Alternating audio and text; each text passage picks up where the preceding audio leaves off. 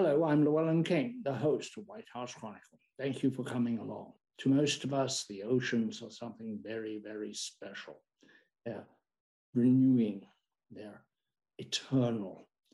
They're the place that we go to get refreshed, to face the world. We do it every summer. We're coming to the end of the summer now.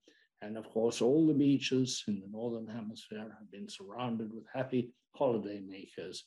Very shortly, the southern beaches will be crowded with holidaymakers in places like Rio de Janeiro. But the oceans are not as healthy as we'd like to think. To talk about the oceans, their predicament, and what can be done, I have a very special guest today. She is Sylvia Earle. She is an oceanographer. She's a writer. She's an activist. And now she's a guest on this program. We're also joined by Linda Gasparello, the co host of the program. But first of all, Sylvia, welcome to the broadcast. And oh. tell us what of those things I said are correct and what are you? I do know that you're a, uh, an explorer in residence at the National Geographic, which sounds, I might say, like some sort of contradiction in terms. Uh, in residence and an explorer. We expect our explorers to be at the ends of the earth, but not sitting in a residence situation. Tell all, please. When National Geographic invited me to come on board, I asked if I could if the ocean could be my residence. And they said, well, that'll, that'll do. and I'm so glad to be on board here, to be your guest, to talk about something of really fundamental importance to everyone, everywhere, all the time. Even if you've never seen or touched the ocean, it's pretty obvious now that the ocean touches you with every breath you take every drop of water you drink, things we know about the ocean now in the 21st century that nobody could know when I was a child. You know, nobody been up in the sky to look back on Earth and see it's a blue planet, or down to the deepest part of the ocean and come back with evidence that there's life from the top to the bottom and even beneath the bottom of the ocean. So we're so lucky. We've got knowledge that really gives us cause for hope in, some would say, a sea of despair. How did you come to be an oceanographer? And I know you founded a very large organization that seeks to uh, find spots of hope. Um, I want to say islands of hope, but that seems a little confusing when you're talking about the ocean. But how? What is your life story with the ocean? Well, it started very early when my parents took a summer vacation on the Jersey Shore and a wave knocked me over and got my attention. But it's life in the ocean that has held my attention uh, right up through till the present time. It's a living ocean. It's not just rocks and water. And I think, like most kids, curiosity led me to dive in. And I've been diving in ever since. I, I always, I didn't know what to call it, but I wanted to be what I now know is a scientist, a biologist, an explorer, if you will, to keep asking questions. Little kids start out that way, and we should never stop. I like that. Linda? Uh, Sylvia, you are president and chairman of Mission Blue and the Sylvia Earle Alliance. And I thought maybe you tell us something about Mission Blue and your alliance. And Llewellyn uh, had spoken about the alliance doing something with Hope Spots. And tell us what Hope Spots are all about. Well, I was one of the lucky individuals who was awarded a TED Prize in 2009 and given a chance to give a TED talk and make a wish big enough to change the world. And then the Tedsters pledged to help me make that wish come true. And the next year, an expedition to the Galapagos Islands with 100 individuals who put their minds together to figure out what could be done to go from a time of huh, decline to reverse that trend, whether it's it's the ocean or the way the ocean affects climate or climate affects ocean, the loss of diversity of life, the problems that have come about in my lifetime that are unprecedented in terms of our technological ability to not only kind of you know look at the land and clear cut forests and convert so much of the land to human purposes to literally clear cut the ocean of wildlife using technology that did not exist when I was a child, but certainly is now being used to extract prodigious amounts of life out of the ocean with consequences that we now for the first time can see. So it's easy to look at the problems, and that's a good starting place. Imagine if we didn't know that the ocean is in trouble. Imagine if we did not know that we're in trouble, that the ocean is in trouble, that the impact of the ocean on climate, on weather, planetary temperature, planetary chemistry, the whole system that keeps us alive really is anchored in the ocean. The oxygen cycle, water cycle, you name it. It's kind of it's a blue planet. So one of the major outcomes of this expedition to the Galapagos was to zero in on making the wish that I made to basically come true by developing not just new technologies, little submarines and the like, but the endpoint is to embrace the ocean with care, with a network of places, hope spots large enough to restore health to the to the heart of the planet, the blue heart of, of Earth. Hope spots. You know, it's emerged now since 2009 into a, a system of nearly 140 places around the world, each one with a champion, an individual or group of individuals or an institution that has stepped up and said, yes, we commit to going from where we are to get to a better place, to gather information, to tell stories, and to become a part of this network. Moving ultimately, the goal is joining with, well, actually, Mission Blue now has more than 200 partner organizations around the world. And, and many of them have this commitment that the United Nations has also signed on to basically let's let's aim and let's let's secure at least 30% of the land and of the ocean by 2030 the catchphrase is 30 by 30 but it's more than just a you know a slogan. It's um, real let's uh, list some of the threats to the oceans we know about plastic. Do we know enough about carbon that is saturating the oceans uh, and reducing the oxygen content we know about the dying reefs uh, we know about the the incredible effect on fish stocks of industrial fishing with technologies, as you've explained, technologies that aren't just huge fishing trawlers, they extend to the domestic angler with a fish finder. Everywhere the technology is attacking the wildlife of the ocean. Uh, the ocean itself is not what it was. And we have reason, I believe, and please correct me or explain, to worry about the directions of ocean currents. That, that too, I would say that our impact on, on the physical and chemical and biological nature of the planet. Comprehensively, we're changing the nature of nature. We've been more mindful of our impact on the land and freshwater and it's enormous. I think part of the reason we've gotten away with some of our our changes on the land for so long is because the ocean until about the middle of the 20th century has remained largely intact long before then we had even using relatively simple technologies we're able to bring cod down to a low level, but we've gone even further in the 20th century and now into the 21st.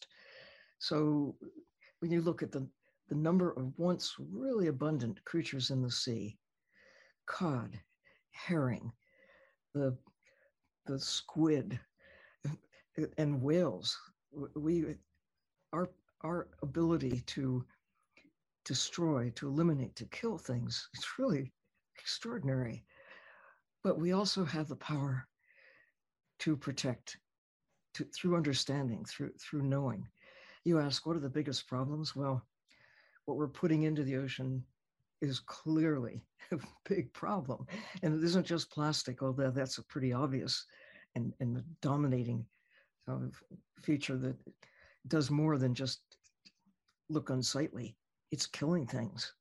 Uh, hundreds of thousands of dolphins and whales and seabirds and turtles, as well as fish, continue to get killed by discarded fishing nets and lines.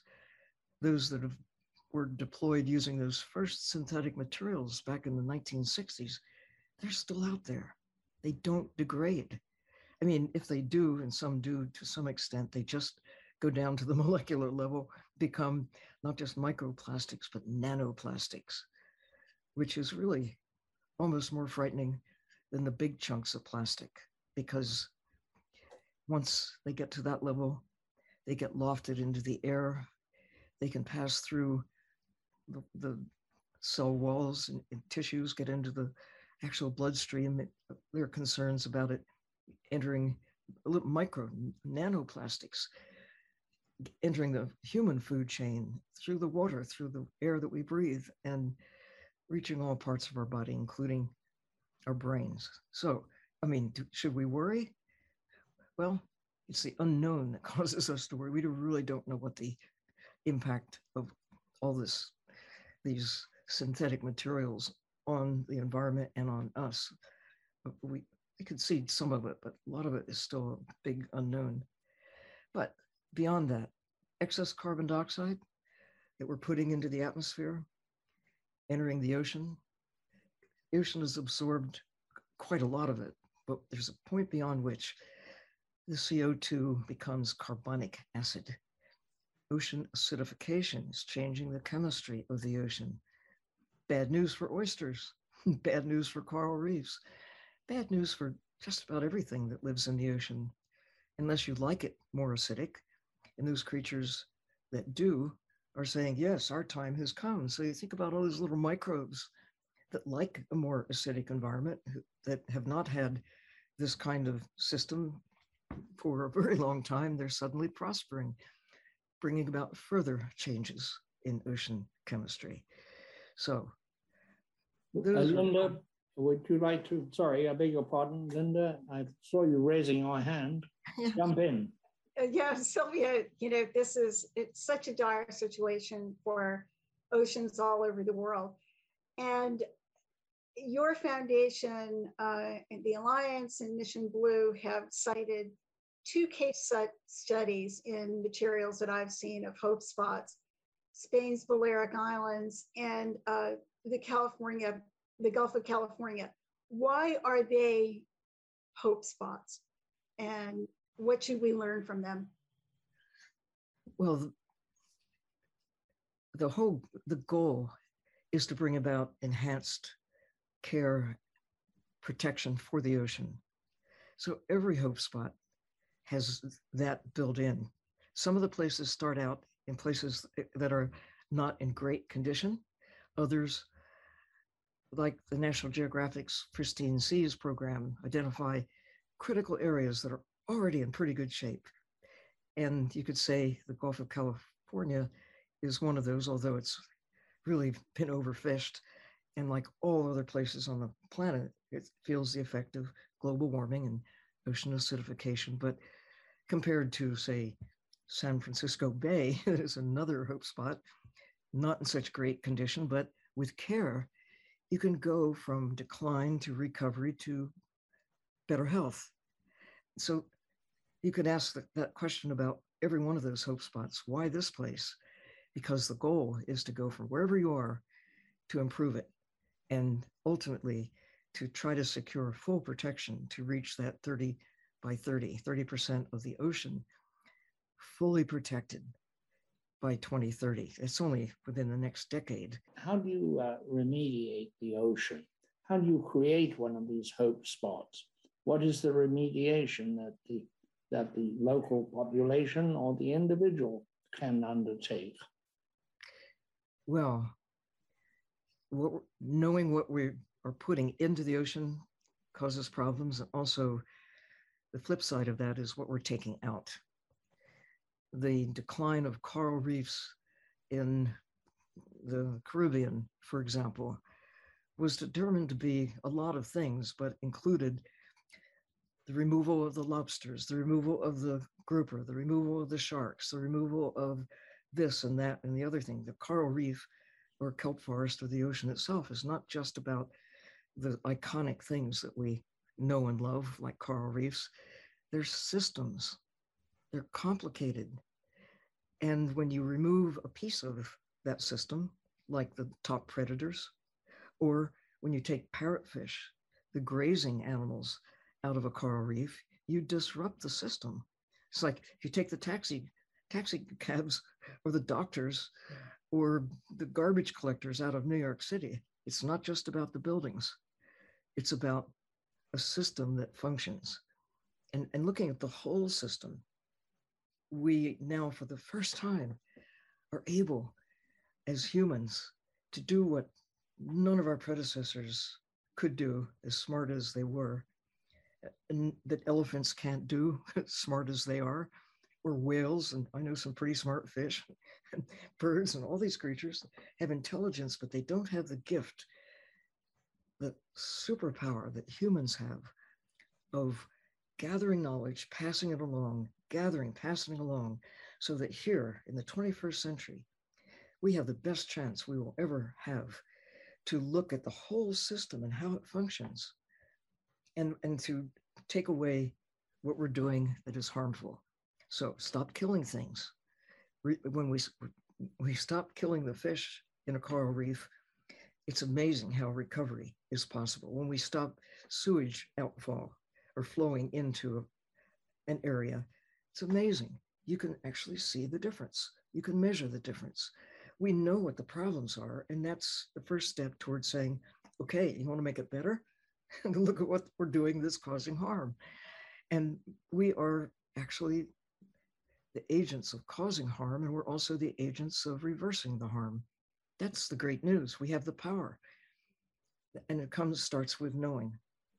I mean, you can, I think that, uh, Celia, sometimes we have the knowledge and we just willfully ignore it. I, I can think of things like uh, overfishing. Yeah. Uh, you, you, mentioned cod. Uh, and cod has been overfished for a long time, and we've had moratorium on on overfishing cod, and there have been workarounds by the fishermen themselves. I mean, by the very people whose livelihood depends on on fishing. So this is not such a simple thing when there is this this willful um, uh, you know, uh, disdain of, of doing what would be right because of traditional occupations. Um, Chesapeake Bay is probably another case in point of with, with crabbing. Uh, everybody wants to crab, and if everybody gets to crab, if everybody gets a crab pot, there aren't going to be any crabs. But you got that right, because these are wild creatures and they're free. We think of free groceries. Let's go after them, whether it's recreationally or, or commercially or on a bigger scale industrially. So, uh, one really critical aspect of our way of looking at the ocean today is to is to look at at how we regard life in the ocean. Right now, we use a term seafood to really address creatures that live in the sea we don't speak of all the animals on land or plants as land food, but if it moves in the ocean, it's seafood and it's free, free goods. We it, it's not. We're all paying the cost, but fish, lobsters, crabs, all those creatures have an accounting base of zero. We're not paying the true cost when we extract them. And the laws that make it okay to do this were formed largely during a time when the world was a different place. We've seen a 90% plus drop of many of these species, including cod and herring and sharks and tunas. In the Pacific, only about 3% of the bluefin tunas remain, but you can find them in sushi restaurants and in salads and you know they're they're still commercially taken and we are so good at taking now that we could actually have gone past the point of no return for some of these species but the other thing we have to really get clear and we should take an objective look at this really we we we gave up whaling and why because we started to look at whales differently. They once were regarded as, as you know, something to eat or sell. They were they were commercially traded products. We look at fish as commercially traded products. We we take them by the ton. We refer to them as stocks. We don't think of them as individuals. We certainly don't think of them as carbon-based units that are critically important for climate. But we think of them as money. Mostly it's money, or they're free. You can either freely take them and sell them, or you can just take them and use them for, for lunch. But who actually needs to eat wild things from the ocean? Some people do. Coastal communities, island countries, you can ask the same thing about who really needs bushmeat. People of the forest, people who really are have traditional, not just ways of, of, of culinary habits, but they really are reliant on wild animals for food. And yet, when you think who needs to eat from the ocean, not for money, but for sustenance, it's a fairly small number as compared to what gets taken to sell. So Sylvia, Sylvia, uh, let me interrupt you here because I want to ask, what do you yourself, a biologist, somebody who's enormously concerned, what do you do in your life to help the ocean? What don't you eat? What don't you buy? What don't you throw away? Well, I know what what crabs and lobsters and clams and all the wonderful things from the ocean. I know what they taste like, but I also know them as living creatures that I've come to respect for more than than just a piece of meat on my plate. So I've given it up for a long time. I I, I know too much. I also know this that people say, I've got to eat fish for my health. Well, maybe you should consider not eating fish for your health because of what they have been eating the bioaccumulation, and I don't mean just micro and nanoplastics, although that too. It's what we've been putting into the ocean, mostly in the last hundred years, at an increasing rate of stuff you don't want in you. The higher up the food chain, the more accumulation of the substances that you really don't want in you. So, food is a big issue, and people are becoming increasingly conscious of a better diet for better health and eating lower on the food chain. So I, I listen up to the science. And I also listen up to the ecology of the oceans. Tuna is much more important swimming in the ocean than it is swimming with lemon slices and butter on my plate. Linda, you get the last question. We're nearly out of time. All right, Sylvia, even if we change our, our eating behaviors, we have to change a whole panoply of other behaviors. Um, because we want to avoid the acidification of ocean and other pollution in the ocean. Um, as we approach the UN climate change conference in on November 1st to 12th of this year in Scotland, um, where does the ocean fit in the agenda? Is that high on the agenda of the climate change conference or is it not? Where, where, where is it in your knowledge? Climate is achieving prominence in the, as never before. And it's just just follow the science, follow the carbon. Most of it's in the ocean, carbon capturing oxygen generation, carbon sequestration, sequestration, that it, mangroves, seagrasses, and all living things in the ocean are holding the carbon in place. When you clear cut or burn a forest, the uh, carbon gets released. When you clear cut and take fish and other creatures out of the sea, you release CO2 and, and undermine the carbon capturing mechanisms. So I have a good solid year to think about these things. You know, the pandemic year that hasn't ended yet, the pandemic era, I've been given a chance to kick back and look at these things that I'm encouraging everyone to do. The solution is in the mirror. We have the power to look at the evidence of our impact on nature, on the, the ocean. How do we know that the ocean affects climate and the climate affects ocean? But also, what are we doing about it? I mean, I really tried, and I hope everyone will try. Sylvia, you have written or are working on a book to be published in November by National Geographic on these issues. What is it called? The name of the book is National Geographic Ocean, a Global Odyssey. And it is an odyssey, a journey of story of the ocean, of how it came to be, what is water, and how do we know what we know, with profiles of dozens of explorers and scientists and individuals who are truly making a difference, causing hope for the future of the ocean and of us too. And uh, it can be pre ordered. Indeed, anybody can order from National Geographic and, and elsewhere. But I love the opportunity to really give some deep thinking, if you will, about the state of the ocean as it is today and how it might be in the future, depending on what we do or what we fail to do. So we have to end there. Um, but I implore you to come back. You are so interesting and, and so exciting to have on the program. That is our show for today. Watch what you eat. It is very important. Until next week, cheers. Our program, White House Chronicle, is on offer as a podcast for you to enjoy. Full shows on Apple, Stitcher, Spotify, and all major audio platforms. Subscribe and take us with you in your pocket.